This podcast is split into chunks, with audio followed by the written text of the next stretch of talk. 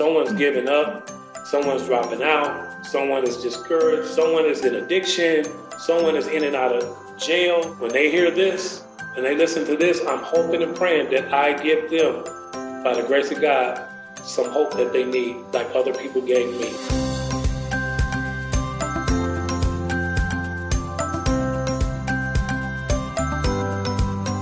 Welcome to the Good Around Us podcast. Here we share stories of people doing good for others. I'm your host, Stephanie Keally.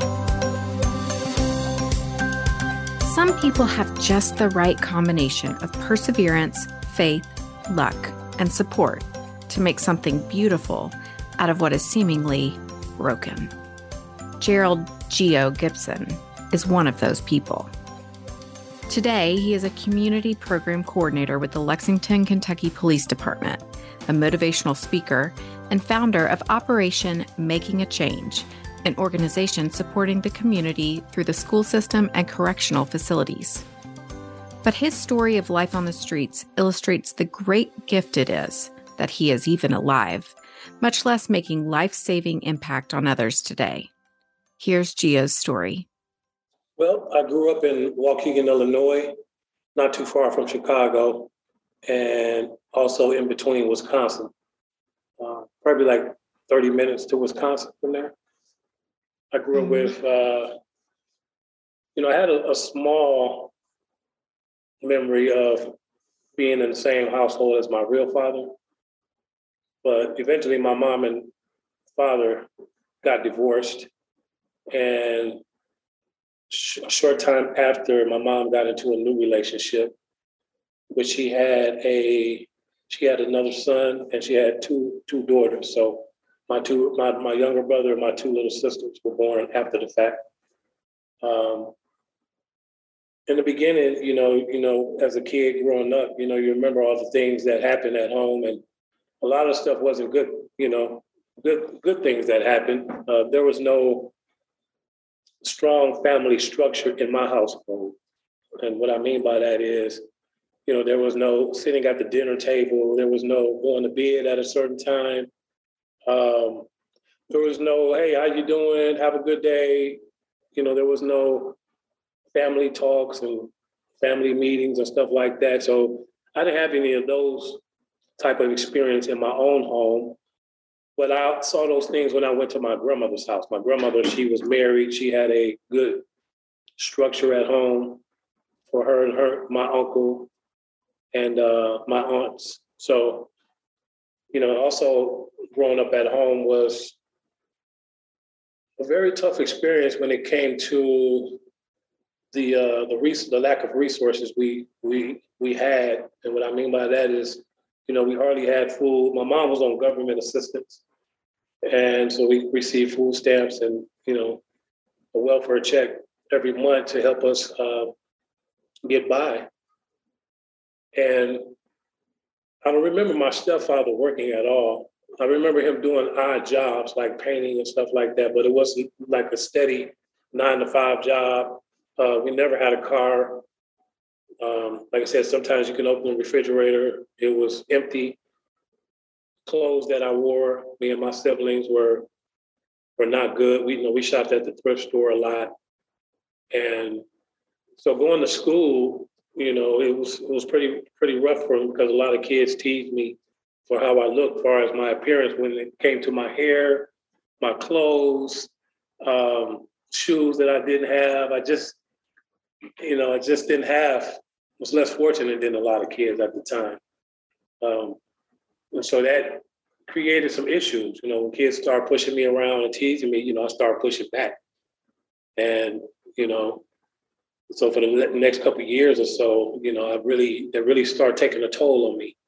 And other things that happened at home because, you know, going to school was a positive thing because I got a chance to eat a meal, definitely breakfast and lunch and I got a chance to play on the playground. So it was some normalcy when it came to that. But the other the other issues at home was, you know, my stepfather. You know, the more I, I started observing him and paying attention, you know, he was a very mean person, uh, very violent man, and he did a, you know, he, he did a lot of yelling at my mother, uh, physically assaulting her all the time.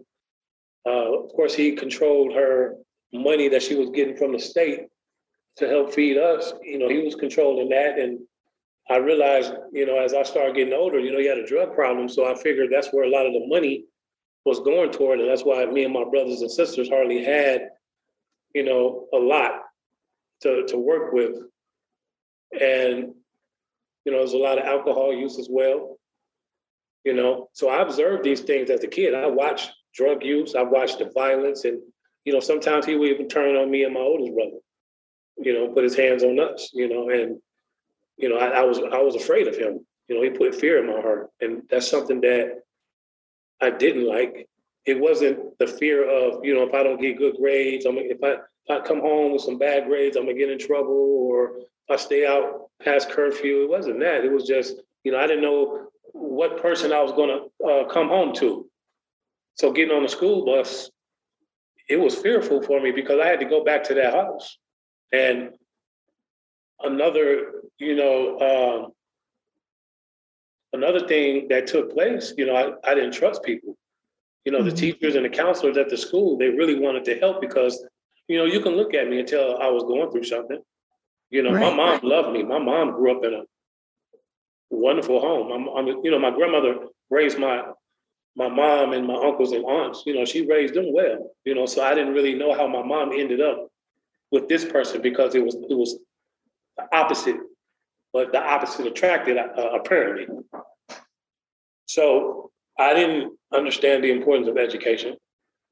No one really sat down and, and, and pushed me and motivated me. You know, I went through the, the real simple motions. I didn't even think that I was even as good or smart as the other kids. And so uh, my self esteem was low, my confidence was low. I didn't believe in me at all.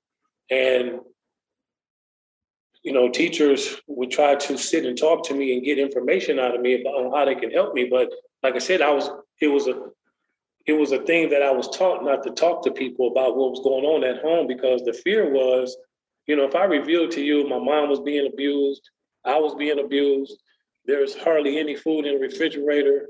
Um, you know, children and family service would step in and take the kids. You, yeah. And, yeah, so that was a fear of being separated from my siblings. And so as I started getting older, trusting people was was hard for me to do. You know, even going into my teenage years and also leading up to my adulthood, which um, created a whole bunch of problems. So between eight, nine, and 10 years old, around there, maybe even earlier seven, you know, I started, you know, I was curious about the drugs that my stepfather was using. And so, you know, they used to leave it in the ashtray. So I, you know, I picked it up and me and my oldest brother, we smoked it for the first time, uh, not knowing that one day that was going to turn into something even bigger in my life. You know, you just, as a kid, you don't see that stuff. You're just infatuated with it because you see everybody else doing it. You know, I can remember my first time stealing um, at a store. You know, we would walk to the corner store, me and my mom and my, my little brother, and I remember there was a piece of Bazooka Gum Joe that was in the aisle. And back then it was like a penny, but the big piece was like for three cents. And I looked around and see who was watching me, and I picked that up and I put it in my mouth. And I attempted to walk out the store with my mom. And the gentleman that uh, his name was Mike, he owned the store. He he called me out on that, you know. But you know, I'm I'm telling you these small things that started in my mm-hmm. life that I remember that as I got toward teenage and adult years, it it became a big problem. And so I can remember those things clearly. And so, you know, me and my brothers, you know, we we played, we got along, me and my, you know, my, my siblings, you know, we played sports. Uh, sports kept, kept us out of trouble. Uh, mm-hmm. You know, we, but, you know, it was hard for our mother to really control us once we got a taste of going outside to the streets, which uh, which we became infatuated with because like I said, I, I know my mom loved me. She was just in a situation to where she was being held hostage, I would say, in this relationship because she was very terrified of this person and she couldn't walk away. I didn't understand why why is my why would my mom stay in this relationship and this man is treating her this way? But you know, again, you know, we don't understand those things as kids. But I, I knew she stayed because the biggest, the biggest things it was she was she was living in fear, and she feared for her life about this person if she left. She's a victim of abuse. Yes. So, you know, when I uh when I uh realized that, you know, I'm gonna have to figure out how to get through this type of stuff, you know, it was like every day I just wanted to survive. You know, that's why, you know, when kids, when I encounter kids today, you know, I ask them what they want to be. And they say lawyers, doctors, football players, and nurses, and police officers, and military. My, if you ask me when I was a kid, my first thing will probably say, you know, is, is to get through the day. You wanted to be alive.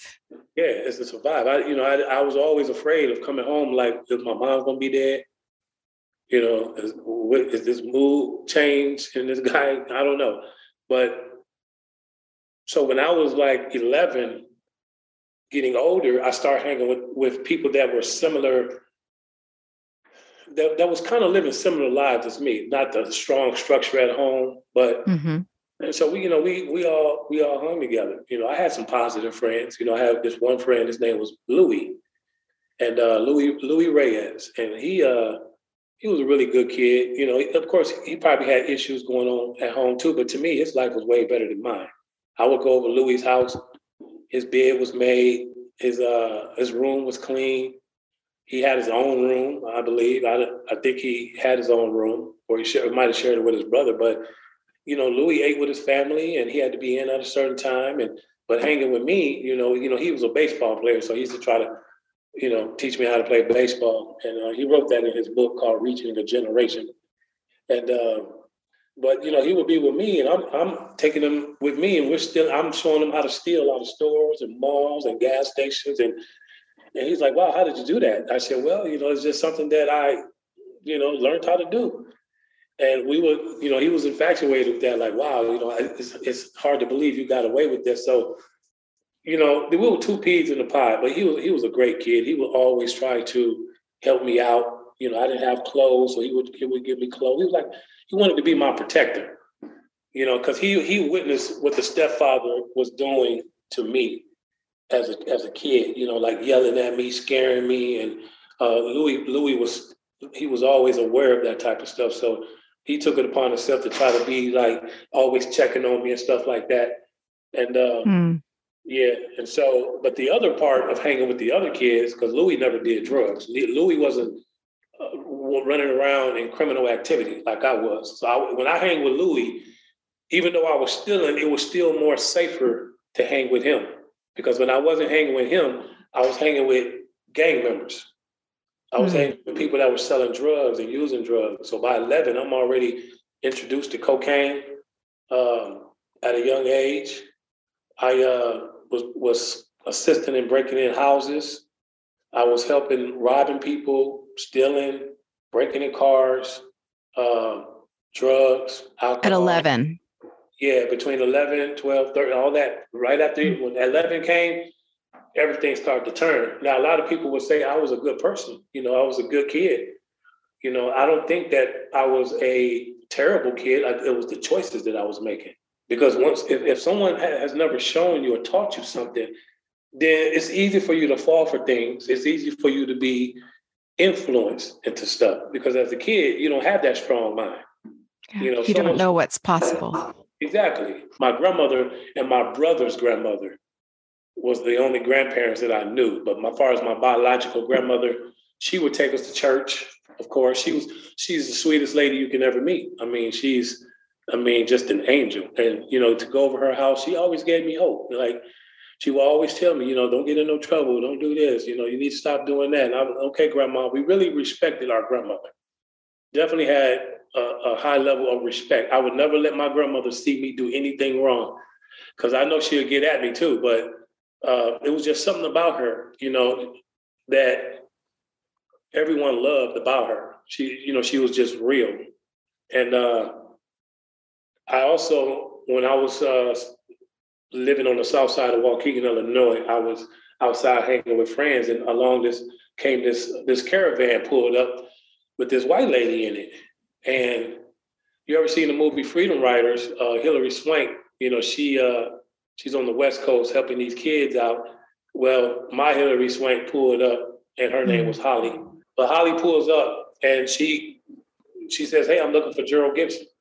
And of course, I'm like, "Well, what do you want them for?" And she she got out of her van. She came around to talk to us, and she said, "You know, I'm gonna be real with you. The school gave me your information. They're worried about you." So someone at, at the school, wherever I was at, was concerned about my my life. And they reached out to this lady. I don't know how they found her, but they she came and found me. And I'm gonna keep it real with you. Like I said, I told you I didn't really trust people, but for some reason I just felt like Holly was God sent. Well, I know she is now, but she gained my trust like within 15, 20 minutes of this conversation because she was so genuine and so real. And I just mm. couldn't, I just couldn't deny that.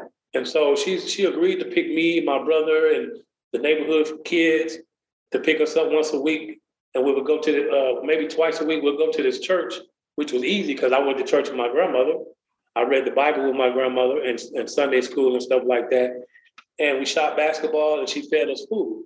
I mean, that was a no-brainer. And I mean, she she just taught us a whole lot of stuff about the Bible and uh, you know, she taught me how to drive when I was just a kid. And for the last couple years, she was really, really, you know, just in our lives.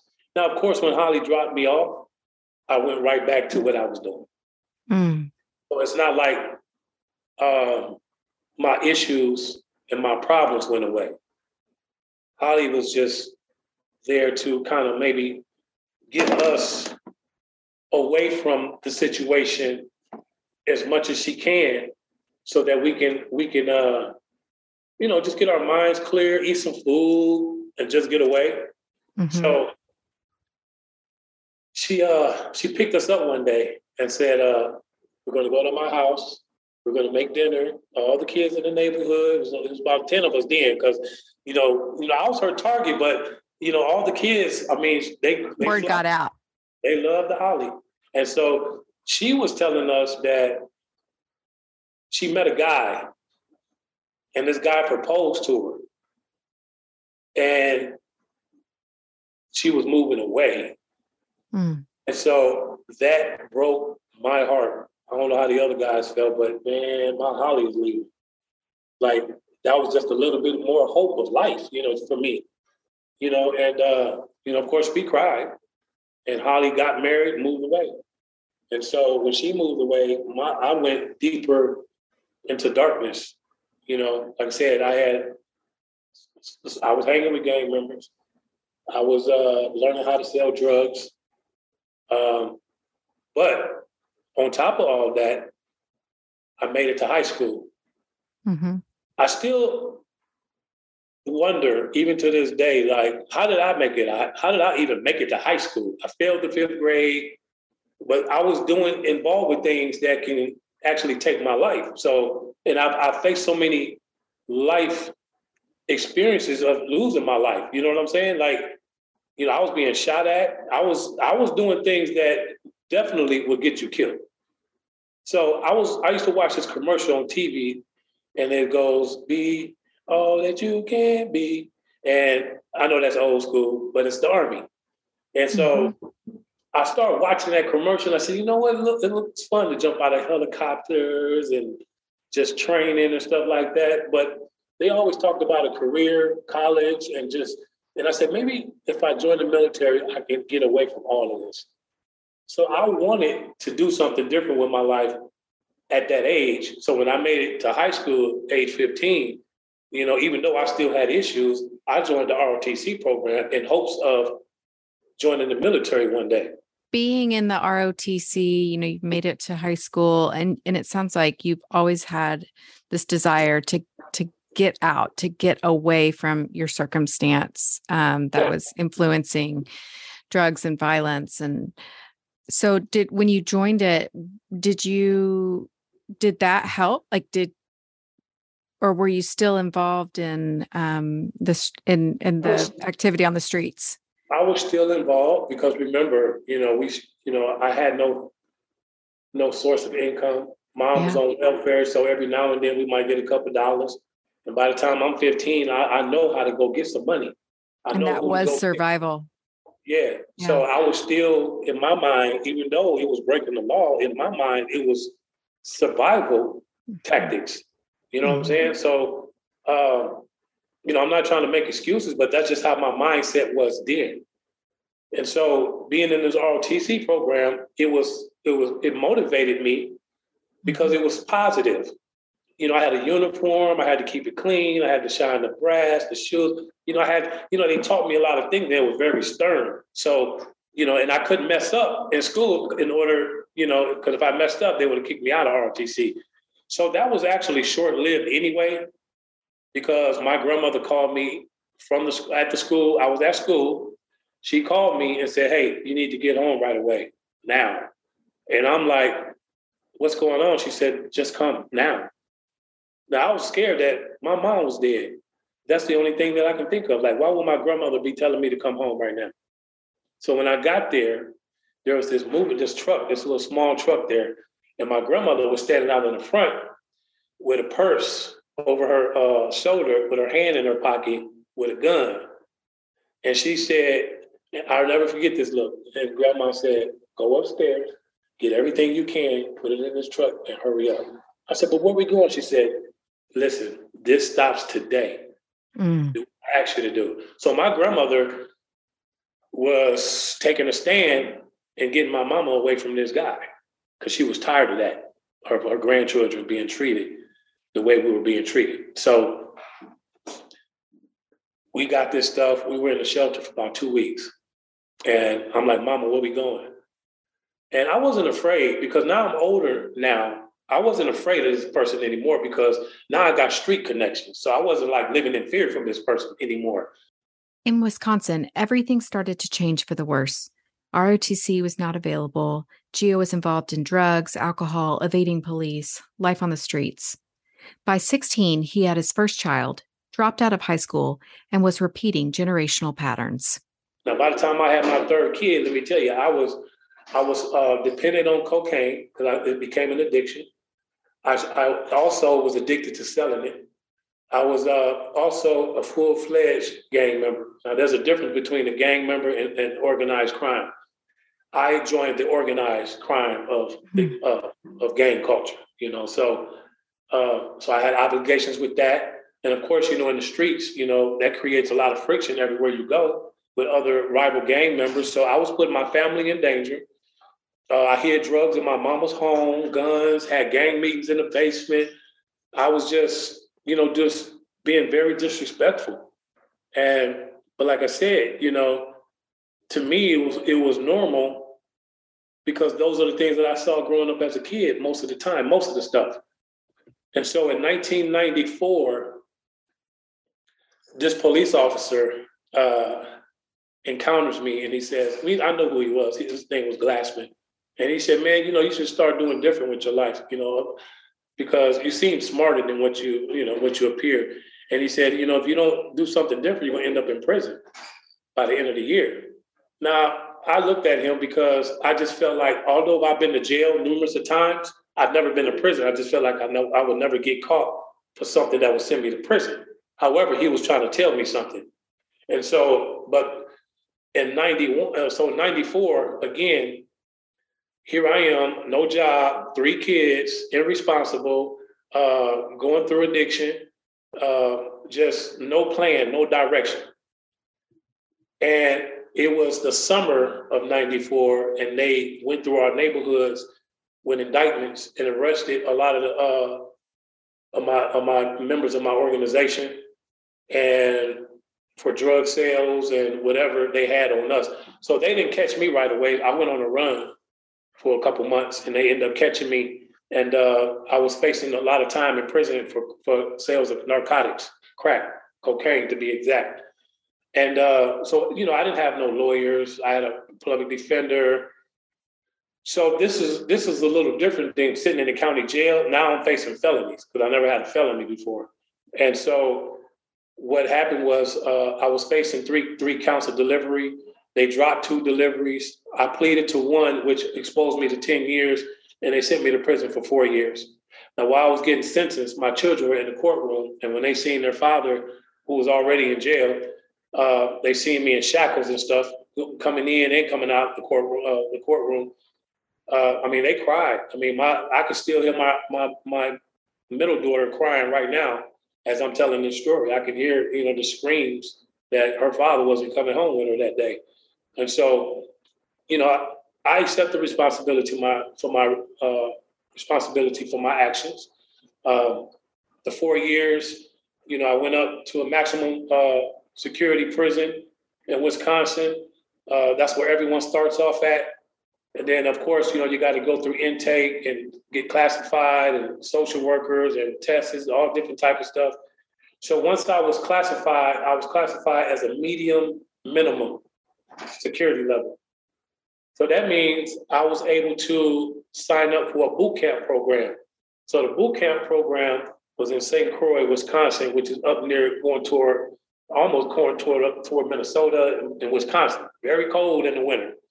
And so that was a six six and a half months program.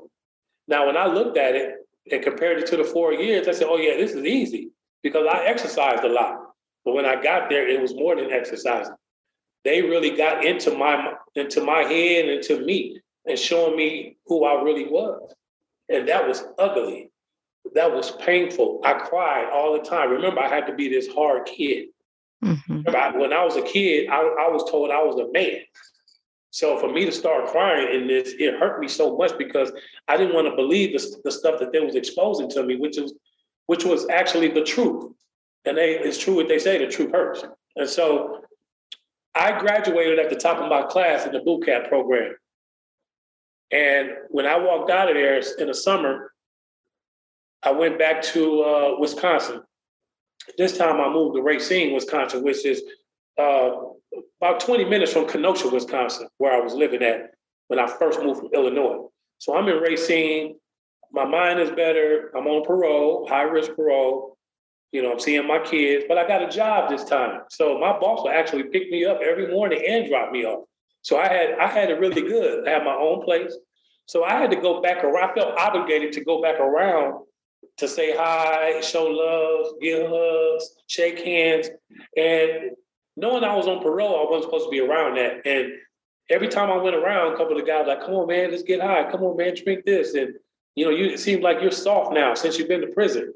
And when that when someone tells you that, it's like now you got everything to prove now. And that was me. And so I I I said to myself, forget parole. I start selling drugs again. I start using drugs again. I went on the run. And when they caught me, uh, they sent me to prison for two and a half years for violation of my parole. And so I was mad, blaming everybody for, uh, for what was going on in my life. And I said, you know what? When I go home, I'm going to I'm going to sell drugs, without a doubt because I'm going to make up for a lot, a lot of lost time. You know, a lot of times I, I was up, I was down. You know, I you know fell into addiction. That was a nightmare. That was like a never-ending you know nightmare for me. And so when I came home after two and a half years, I uh, I jumped right back in the game. I went back to the criminal element, and I ended up getting violated for parole again, and they sent me away for three years. Okay, and so I'm in prison for the third time. And I'm sitting there starting, and they said the world was going to end in 2000.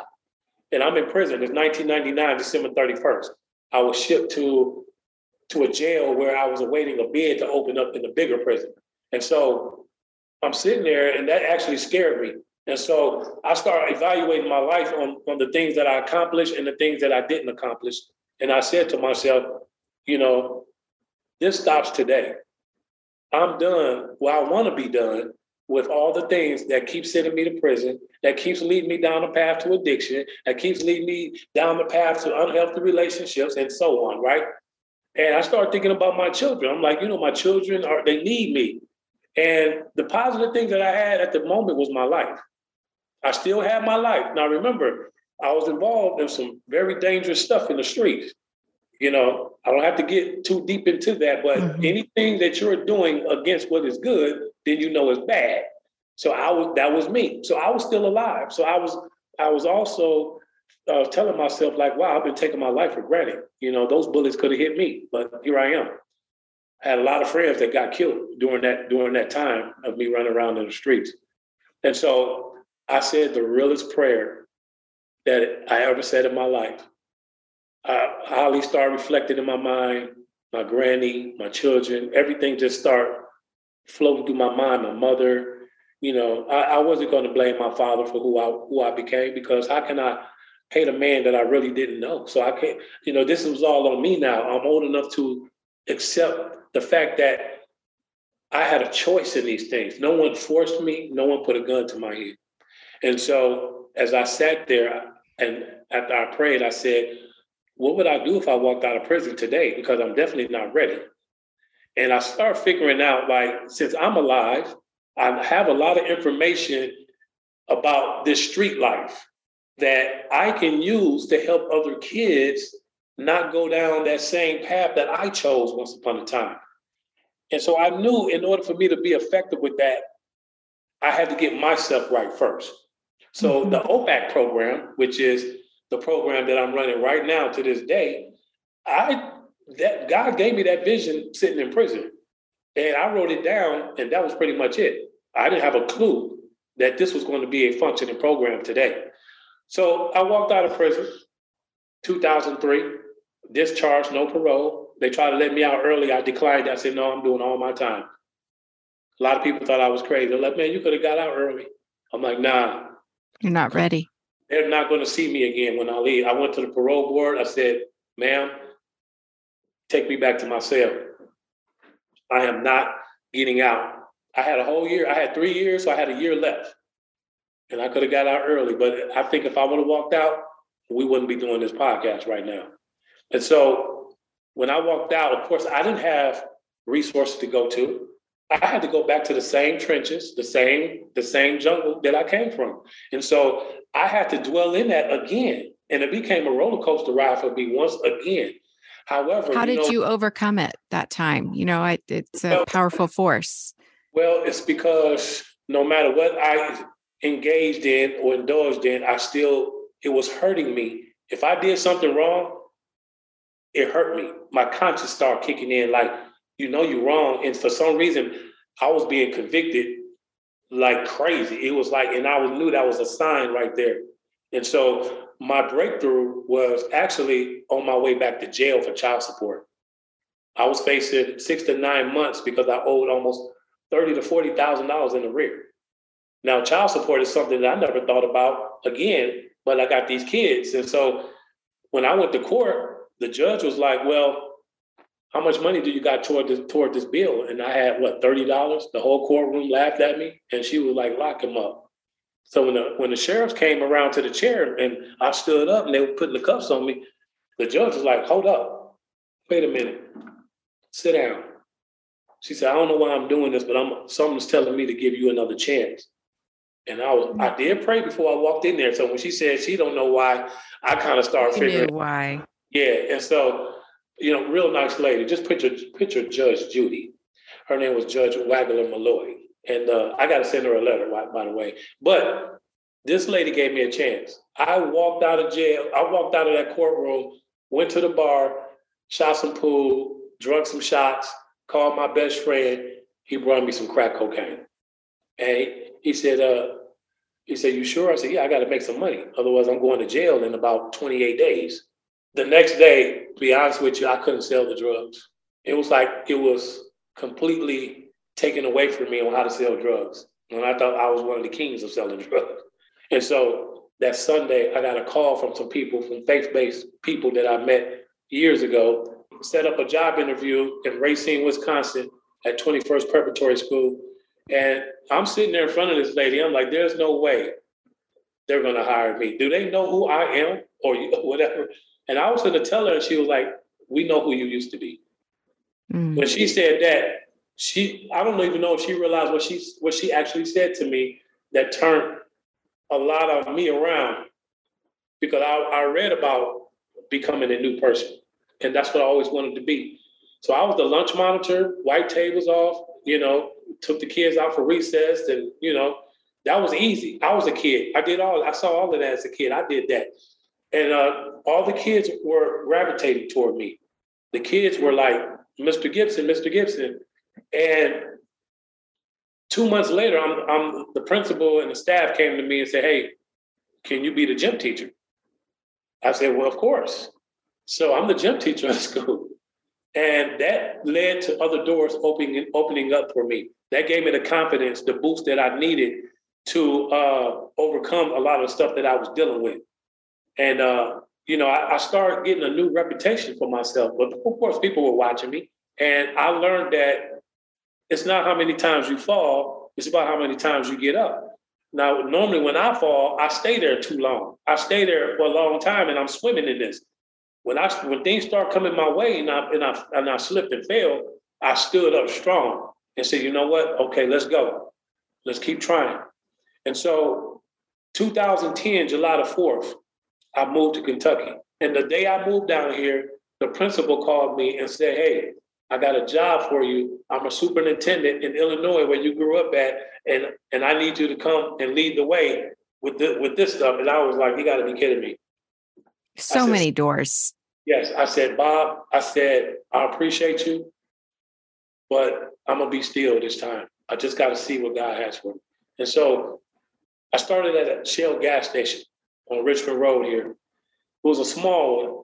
The manager, Carl, he, me and I became good friends, and he ended up moving to a bigger one on Leestown Road. And he said, I can't leave you here, Geo. I got to take you with me. You're too good. I said, cool. So he gave me Fridays and Saturdays off and gave me a raise. And I'm over there running this third shift uh, Shell gas station all by myself. Now, I was in search of working with kids and children. There was a lot of people told me that it wasn't going to happen. And I was actually a, little discouraged, but then I started remembering, stop giving up. Why are you listening to other people? You know who you are. And so after six months, I just became the best gas station attendant in the world because I realized people in gas stations need help too. And so a police officer walks in, third shift, and I'm looking, I'm like, my spirit was like, that's who you're going to talk to. I'm like, no, it's not. This is a police officer. Because remember, you know, I ran from the police, but they weren't exactly your friends, right? But I look beyond the uh, the, the uniform. Someone was telling me to talk to the human being, and I did. His name was Todd Phillips. I mean, this guy sat there, listened to my story, wrote down all the information that I was telling him. Of course, you know, he did his background check, and he got in touch with me uh, a week later and connected me with a retired police captain by the name of Greg Howard. Greg Howard took me under his wing. They, they were doing outreach in the schools like I was doing back home with another team of guys here. So I joined that team. But the captain and I built a different type of relationship. He was like, I mean, he, he was like showing me like what a father was. You know what I'm saying? It's like the captain really, really gravitated uh, to me and I gravitated to him, regardless of who he was. I mean, look at you had an ex-gang member, street guy, drug dealer, in and out of prison. And here you got a 40 year old, 40 year veteran captain, you know, that was retired the, from the police force. So that was an odd couple. We call ourselves uh, 48 Hours, Nick Nolte and Eddie Murphy. During this time in Lexington, Geo brought Operation Making a Change to Life. It first originated through the county attorney's office and now is part of the police department's Police Activity League, better known as PAL. The organization provides mentorship, coaching, and support to teens and adults to break the cycle of problem behavior. OMAC's mission is to pave the way for success one child at a time by empowering them to build for a better and brighter tomorrow. And I think that's what it took for me. I had to start over. You know, I had to, mm-hmm. I could I can't stay stuck in worrying about my past and my my old crowd.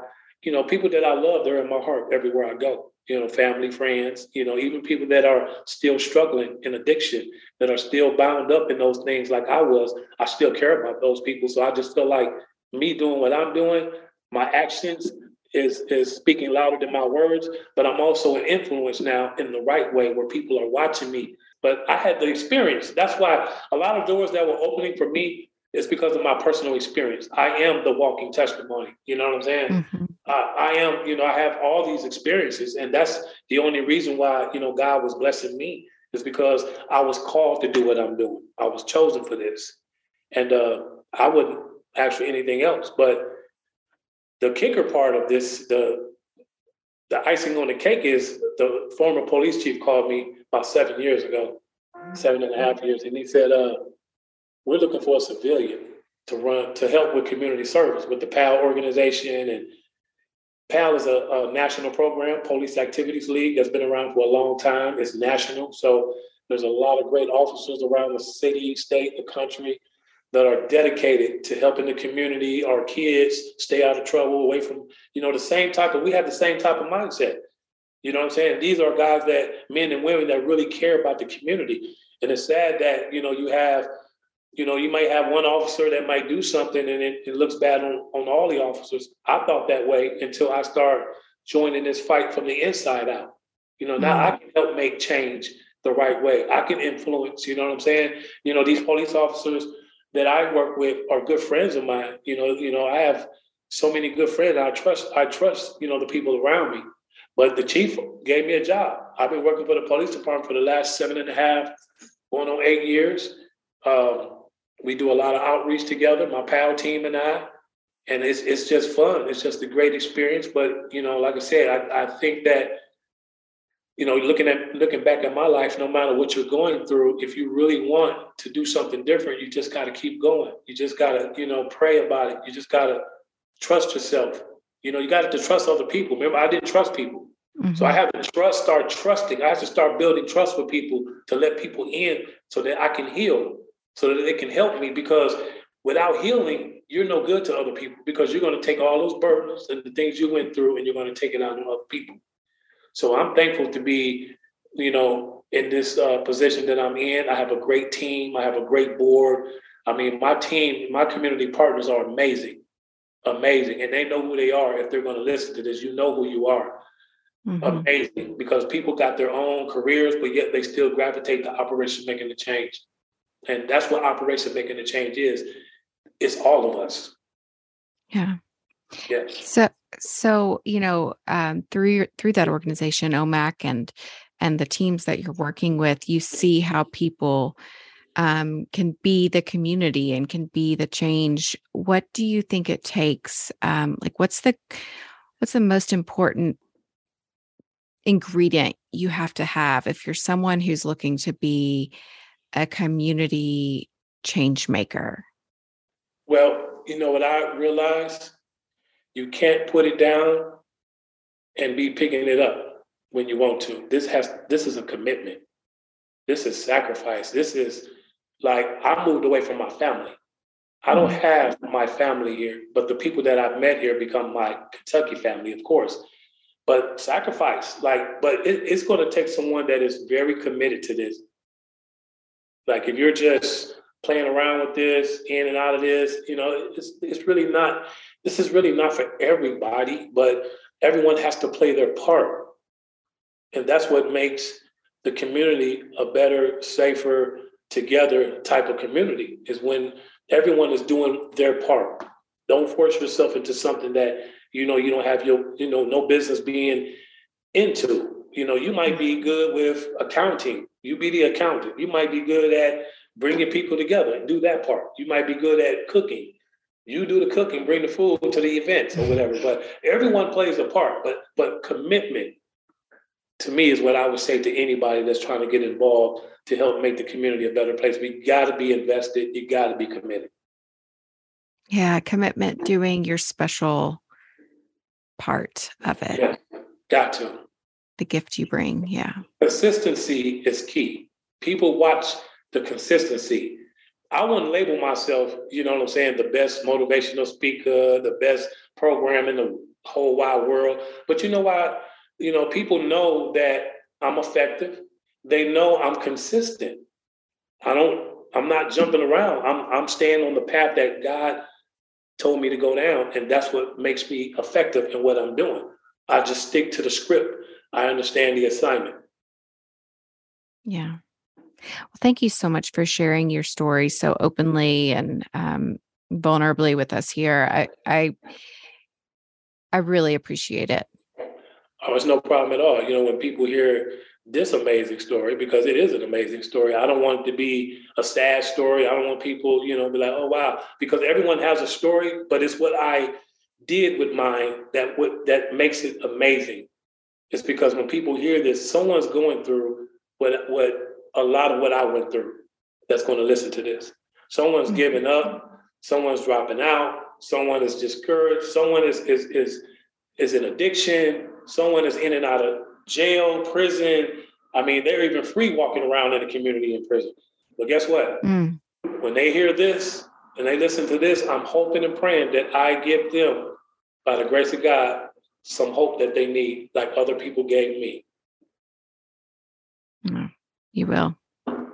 You've given us a lot of hope. So, what is a quote that you carry with you? Well, my quote is There is no weapon that is formed against me shall prosper. That is Isaiah 54 17. Because all my life it's been, you know, a lot of things attacking me. I mean, if it wasn't physically, it was, you know, even the age that I am doing what I'm doing right now. I mean, this is not cut and dry.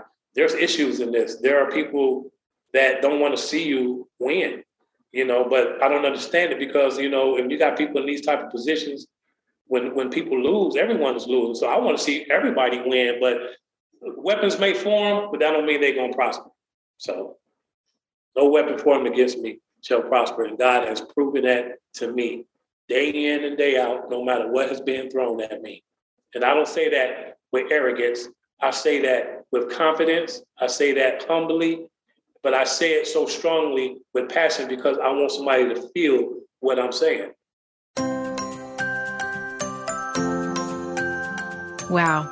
I hope you got exactly what you needed to get from Geo's amazing story. Geo stands for Giving Every Opportunity, and I certainly see that in the story he shared today. You'll find in the show notes a link to the OMAC website and ways to connect with Geo. Would you do me a favor? Head over to Apple Podcasts and write a review for the good around us. It will be just the thing needed to turn this good news we're sharing here from ripples to waves. Finally, last month I launched a newsletter which will go out to subscribers every other month. It's a place for thoughts on culture, everyday leaders, and that relatable pursuit of balance. Sign up at my website, thegoodatwork.com, which I will also link to in the show notes. Thanks for listening to the Good Around Us podcast. Until next time.